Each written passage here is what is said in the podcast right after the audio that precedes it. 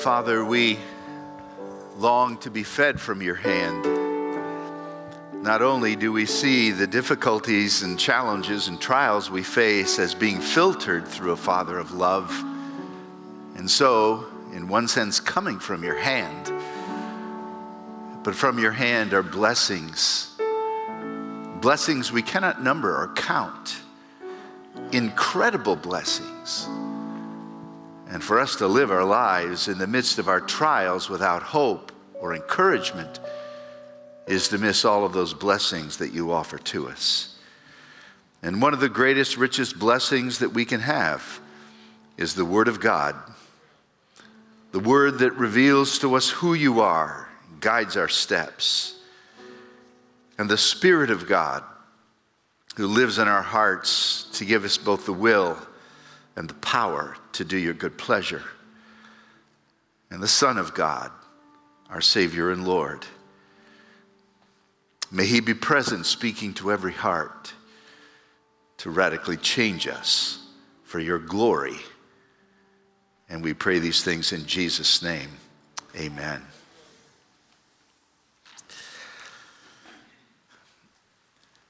Well, the co ed had two problems. Her grades were low and her money was almost gone. So she did what any college student would do she wrote a letter to her parents. But she thought that they may not be so understanding, so she came up with a very creative approach in this letter. And this is the follow, following uh, letter. This is the letter she wrote. It said Dear mom and dad, I just thought I'd drop you a note and clue you in on my plans. I've fallen in love with a guy last week. He quit high school after the 11th grade to get married, and then about a year ago got a divorce. But we're deeply in love. Hope to get married in the fall. I decided to move in with him. I might be pregnant. At any rate, I dropped out of college last week, and there's a good chance I might finish someday. And then the letter flipped over and on the second page, Mom and Dad, I just want you to know that everything I wrote so far in this letter is completely false. None of it's true. But it is true that I got a C minus in French and I flunked math, and I am in desperate need of money. now, that doesn't sound so bad, does it?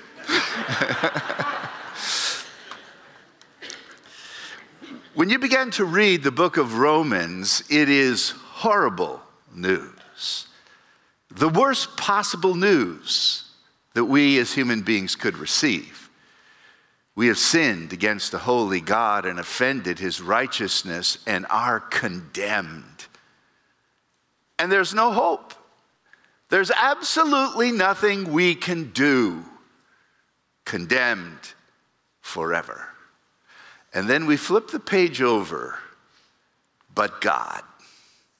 God, in His mercy and His grace, sent His Son to be our Savior, and now He is our righteousness. And by faith, we connect with Him, and by faith, His righteousness becomes ours. And so God goes from horrible news, not just something that is better and more palatable, but to incredible news.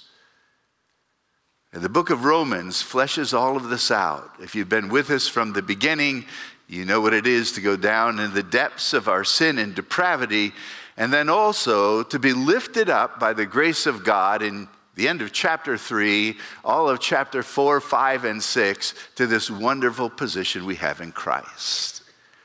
Now we come to what may be the most difficult portion in the book of Romans, at least it is in my mind, where Paul puts together some intricate arguments to deal with the subject of the law, which has all along been part of his theme.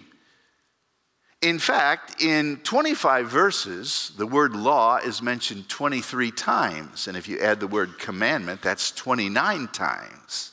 It is the dominant theme of this particular chapter. But I find it helpful to divide the chapter at least into two sections. The first 13 verses deal with a very common story. It's where those who put their faith and trust are delivered from the law. And then the Apostle Paul goes on to defend the law. Actually, the, the part where the law dominates us and we are delivered by it, primarily the first six verses. And then through verse 13, the Apostle Paul is going to defend the law, which almost seems like a totally different perspective from what he's been saying in the first six chapters. So we've got to make sure that we gird up the loins of our minds and read this portion of Scripture with some thought, or else we'll totally miss the message. And it's a glorious message that he wants us to grasp. So, first of all, delivered from the law, I'm reading from Romans 7 and verse 1.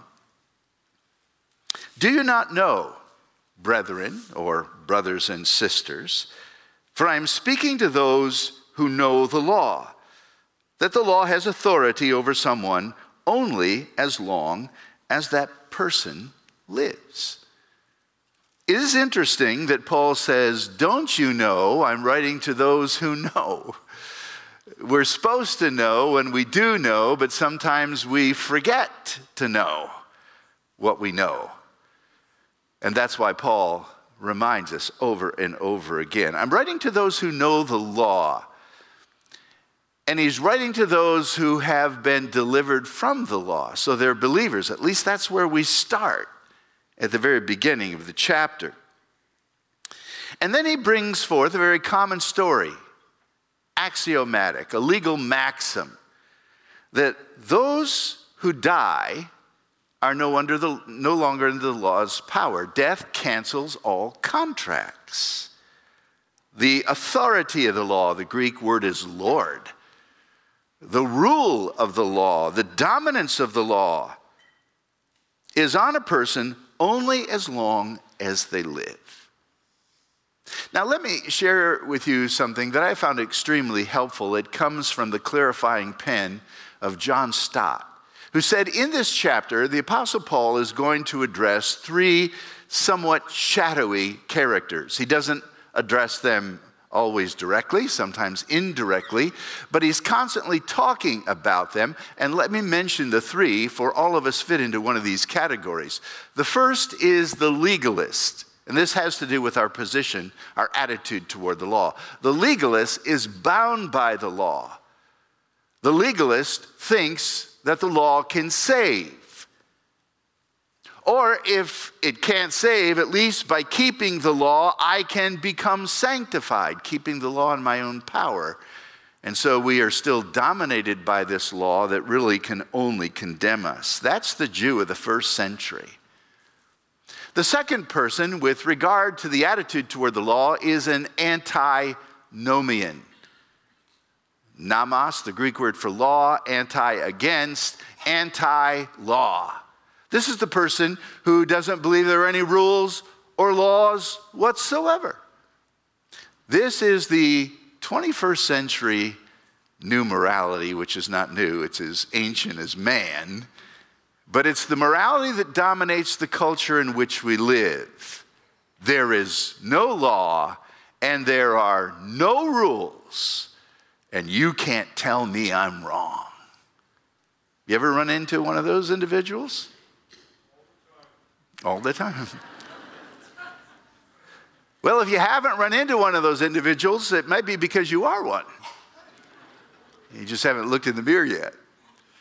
But you really are working on the premise that there are no mega laws, there are no transcendent laws that come from a God above us who is in control of the universe. The third, I'll call the biblicist the law abiding believer. And this is the one who has a sense of balance with the law, which we're going to see this morning as Paul begins to argue his case. This is the one who loves the law, wants to obey the law, but is constantly struggling with the law. That's the end of the chapter, and we'll deal with that a little more next week. So the legalist bound to it, the antinomian hates it, and the biblicist has this wonderful balanced position of appreciation and recognition of the law, and yet constantly struggling in his own heart. The biblicist's position is actually summarized by the very last verse of the chapter, which says, Thank God, the answer is in Jesus Christ our Lord.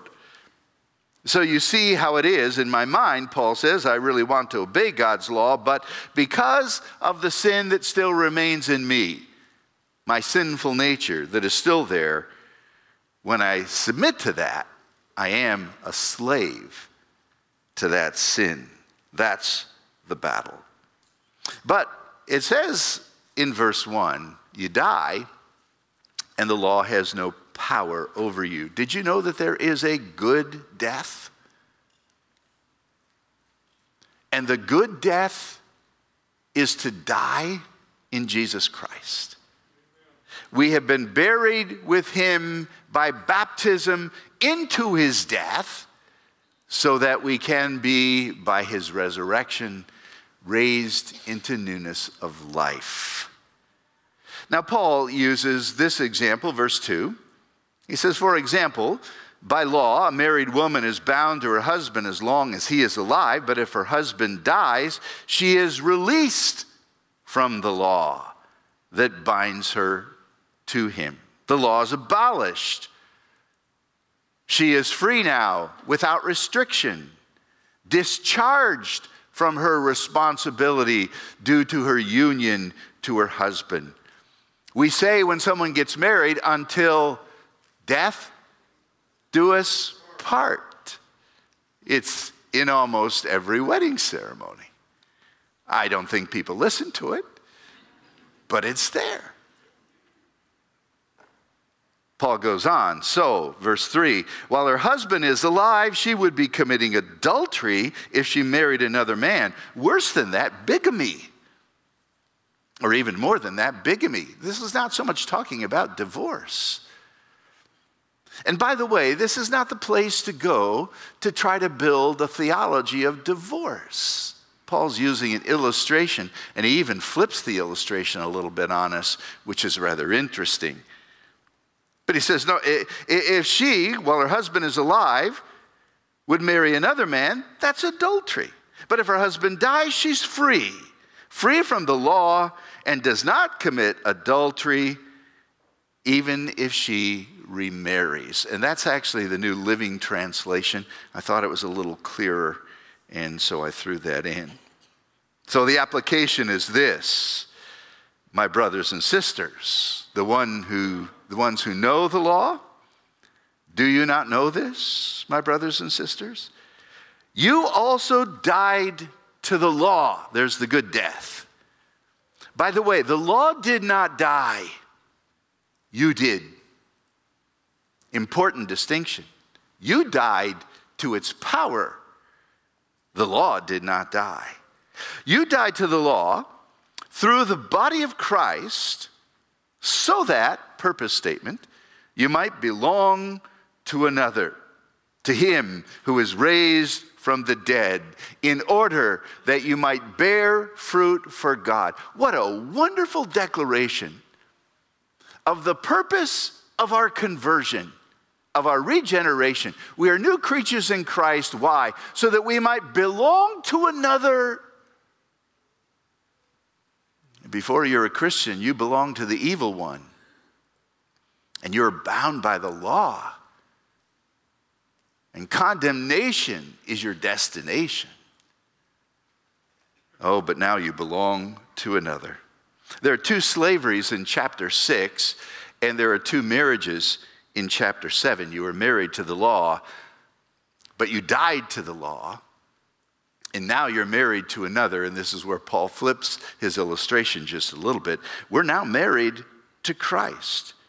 The law used to rule us, but we've been released from its power because we died to it, and now we're in a new relationship. And the very remarkable thing about this illustration is the beautiful picture of our union with Christ is to be seen in the sense that we are married to Him.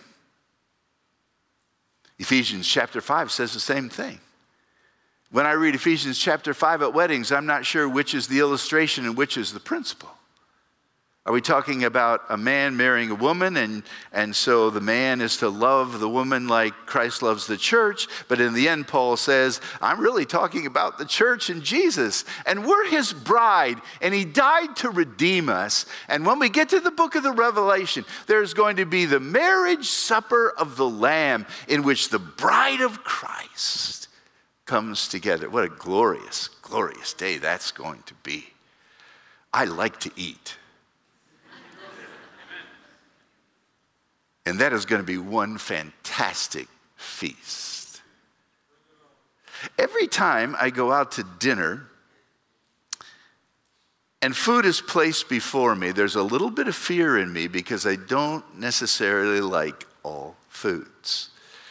I blame it on my upbringing because my dad only liked a few things, and I thought he liked everything because everything mom served, he loved. but she only served what he loved. And then I found out later, this is a whole world of food out there. And it took me a while to learn to like some things, and I still haven't learned to like some things. But you know what? The marriage supper of the Lamb, there'll be no fear. I'll have sanctified, a sanctified palate and taste buds. And it's going to be glorious. I'm married to Christ. What a glorious truth.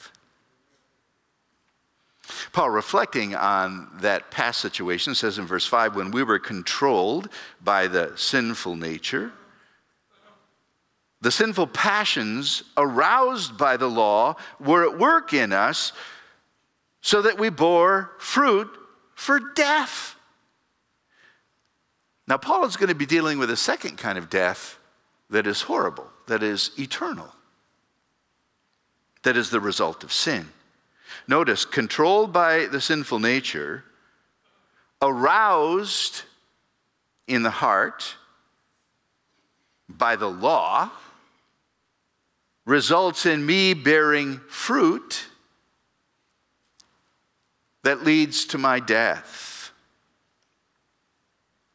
The law arouses, and we've touched on this before, the law, the law incites us to sin. Someone has well said the fact that something is prohibited makes it desirable.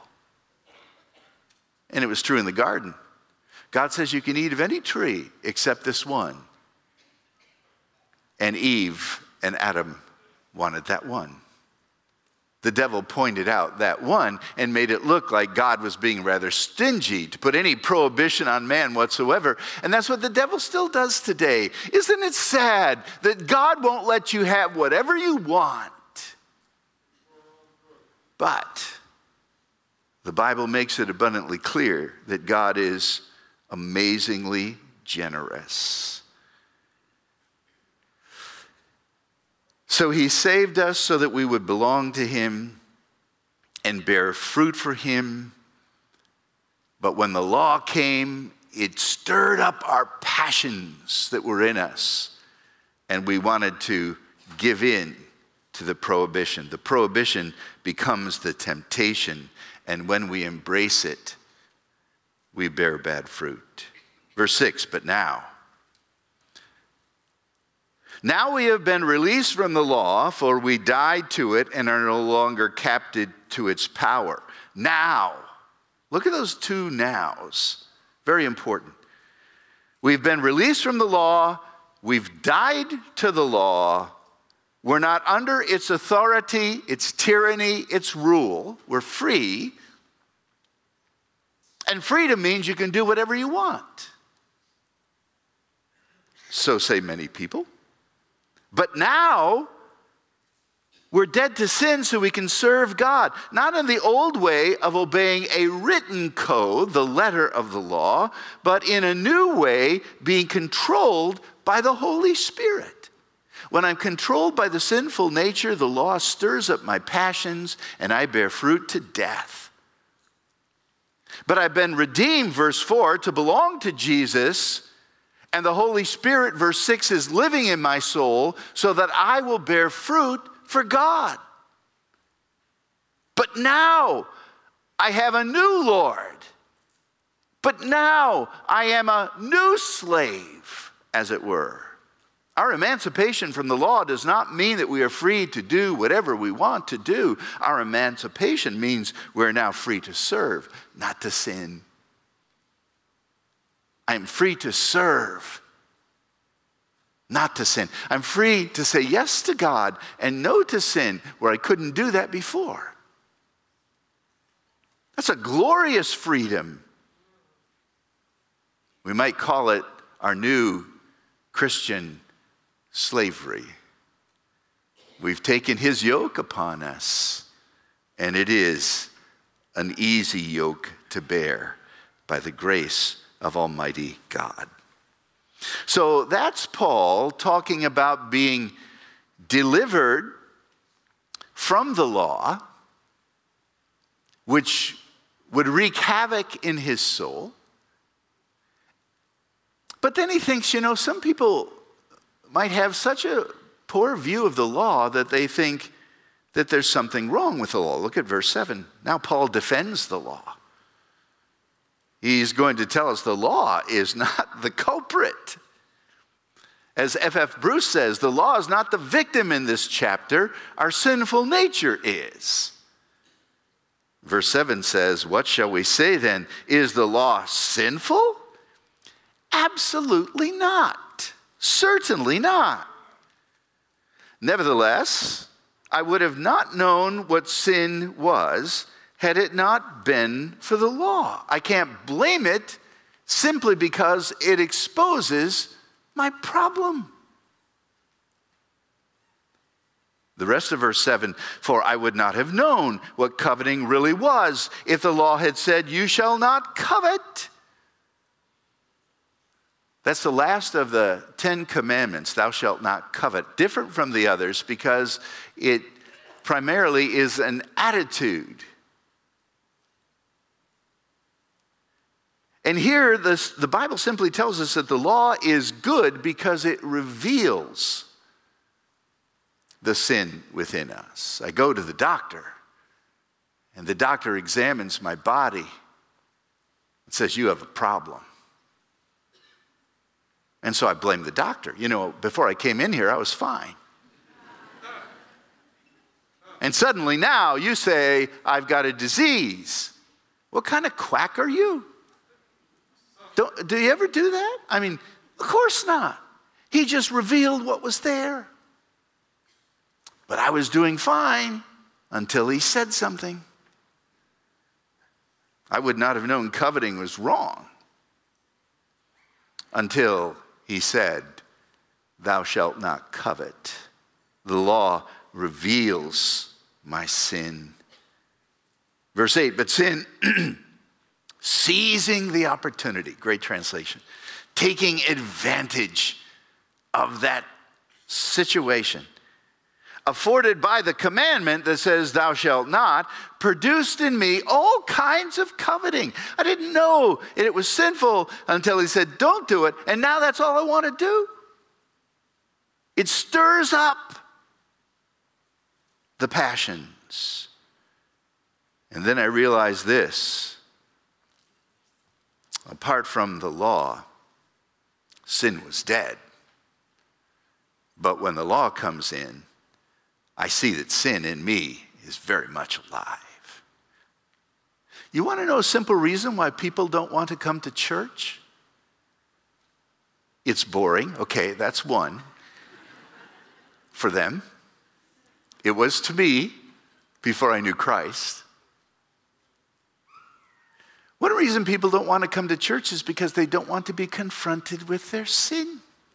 Oh, they say it doesn't exist, but I'd just as soon not think about it.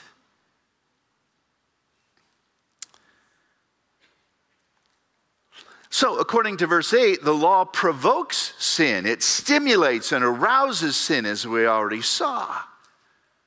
I'm driving down the road the other day, and I see a sign that says reduce your speed. And my first question is, why?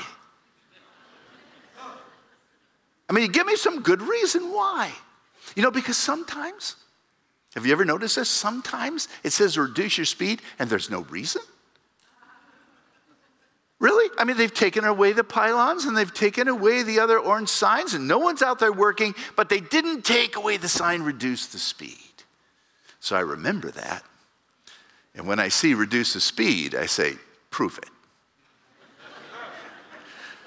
I'm not saying this is good thinking. I'm just telling you that's what we often do. It provokes sin in us. And then Paul goes autobiographical on us. By the way, I, I was thinking a lot this week about maybe Paul was autobiographical in the very first part of the chapter because Paul, being a Pharisee, must have been married. But when he wrote to the Corinthians, it was clear. He said, I'm not married. I would wish you would be like me in this unmarried state. And so, if Paul was married as a Pharisee, his wife either left him or she died. And maybe if his wife had left him, Paul often thought much about the union of marriage and the freedom when one departs. I don't know if that's the case, but now Paul is very autobiographical when he says, Once I was alive apart from the law. But when the commandment came in, sin, it sprang to life and I immediately died because of the law. Very graphic term. So, so the Apostle Paul, as a young boy, didn't have a problem with the law until maybe, let's say, around 13, when he became a son of the covenant at his own bar mitzvah and embraced the obligations of the law. Now the law has a different relationship with him. He sees the law, he understands the law, and sin springs to life. And now he's got to deal with the law. Sin was dead, verse 8. Now I'm dead, verse 9. And it may seem like a harsh thing for a doctor to tell you you've got a problem, but it's the best thing he can do so you can find a solution. May seem like a harsh thing for a preacher to say you're a sinner and condemned and lost, but it's the best thing you can hear if it will drive you to Christ. And that's the third thing. The law reveals sin, verse 7. The law provokes sin, verse 8. And the law condemns sin, verse 9. Three devastating results. Verse 10, I have a translation here that is found both in the Revised Standard Version and the English Standard Version, identical. I think it's a good translation. It says the very commandment which promised life. Some say it intended life. Only in the sense that this is good, follow it and you live. It promised life, but it proved to be death. No, the law never was intended to save you, but it was to show you your need to be saved. If anything could promise life, I mean, if there was a way to live, this is the way to live, but it proves to be death. In verse 11, the law seized again that opportunity afforded by the commandment, and it deceived me.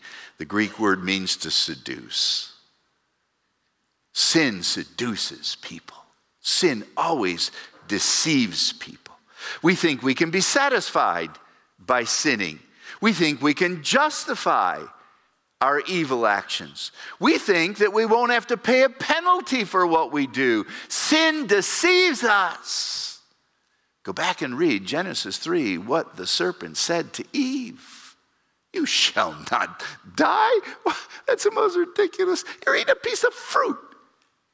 How could that kill you? But God knows once you eat that fruit, you'll be just like Him, and He doesn't want any rivals. I know. That part was true. and she ate the fruit, and then she saw her sin and her death. Hmm. No, sin does not save us or satisfy us. We cannot justify it or escape its penalty. it deceives us. But if there is no law, we think it's fine. Suppose you're playing tennis and there are no rules. Uh, you didn't know that you could let the ball bounce twice before you returned it over the net. You do that all the time. It's easier to get to them if you let them bounce several times. But then someone comes up with rules. You can only let it bounce once. And if you let it bounce twice, what do you call that? A fault. And there's some umpire who says, fault. That's kind of the way life is. Sin reveals the character of God and shows that when we break God's law, we sin. It's called a fault. And there is punishment to be paid. So, verse 12. So then, indeed, here's Paul's real uh, defense of the law itself. And by the way, in my NIV translation, the word indeed is not translated. I'm not exactly sure why, unless I missed it. So I put it in there. So then, indeed, absolutely, beyond any debate, indeed, the law is holy. And the commandment is holy and righteous and good. Why is that so? Because the law is a reflection of God. The law reveals my sin. The law revives my sin. The law, the law results in death when I sin. But the law reflects the character of God. And that's why it is good. Is the law sinful? Verse 7 Absolutely not, because the law reflects the holy, good, righteous character of God. So he comes up with a final question in verse 13. Did that which is good then become death to me? In other words, can I blame the good for my death? Certainly not. Nevertheless, in order that sin might be recognized as sin. It used what was good to bring about my death so that through the commandment sin might become exceedingly sinful or utterly sinful. The word utterly is the English word almost transliterated from the Greek, hyperbole. Now, we in English translate the word hyperbole to mean above reason, something that exceeds, exaggerates reality. But the Greek word means to go beyond everyone else, to exceed others. And it's still in the realm of reality. So some of your translations will be so that we might see that sin is utterly or exceedingly sinful. And that's what the law does. Boy, you put the law against sin, and all you see is the hideousness of disobeying God, the iniquity, the wickedness, the rebellion, the stain of your own sin and of mine. So Paul says, Praise God, we're delivered from it. Thanks be to God, verse 25. Thanks be to Christ. And the law needs to be defended, not that it can save, not that it can sanctify by its own power. That has to be the work of the Spirit in our hearts. But because it reflects the holiness of God, the law is holy and just and good. And we cannot get away with sin. We cannot sin and get away with it. Years ago in California, there was a bank robber by the name of Daniel Candelario who sprinted out of the door of the California Savings and Loan in Oakland with a wad of money stuck into his pockets. But his getaway was rudely interrupted when the wad of money exploded it was connected to a booby trap, a security device, and it exploded, and he didn't get very far. the police got hold of him, and he was sentenced to eight years in jail. Second and third degree burns in his body, by the way. And so while in jail, he got a hold of a lawyer and sued the county for $2 million because of his burns. Get this a bank robber in bank, in, in jail for eight years, suing for two, he's still going to try to make a killing. $2 million.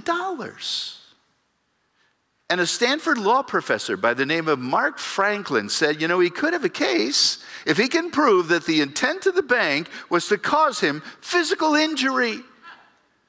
Because the punishment for bank robbery shouldn't be maiming. we are living in a day where anything can be excused because up is down and down is up and left is right and no one goes to truth. You can't even have a conversation with someone and until someone surrenders to the truth, they won't realize that they're sinner on their way to a crisis eternity.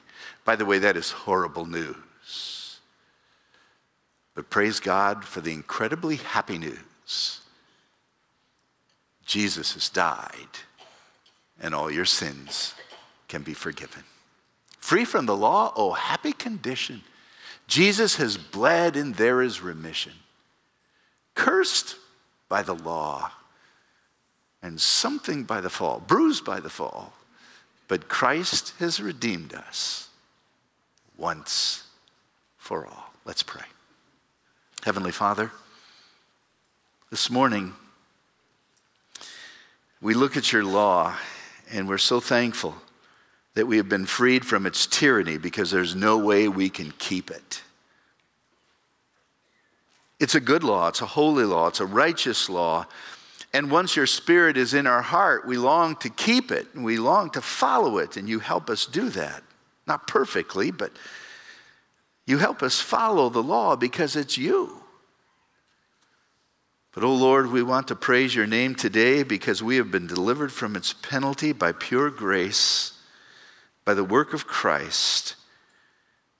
And now we can go free. We can struggle in this realm called sanctification. We can train ourselves to be godly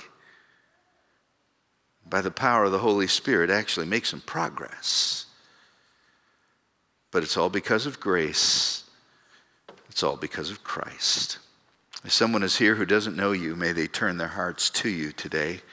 In Jesus' name we pray. Amen.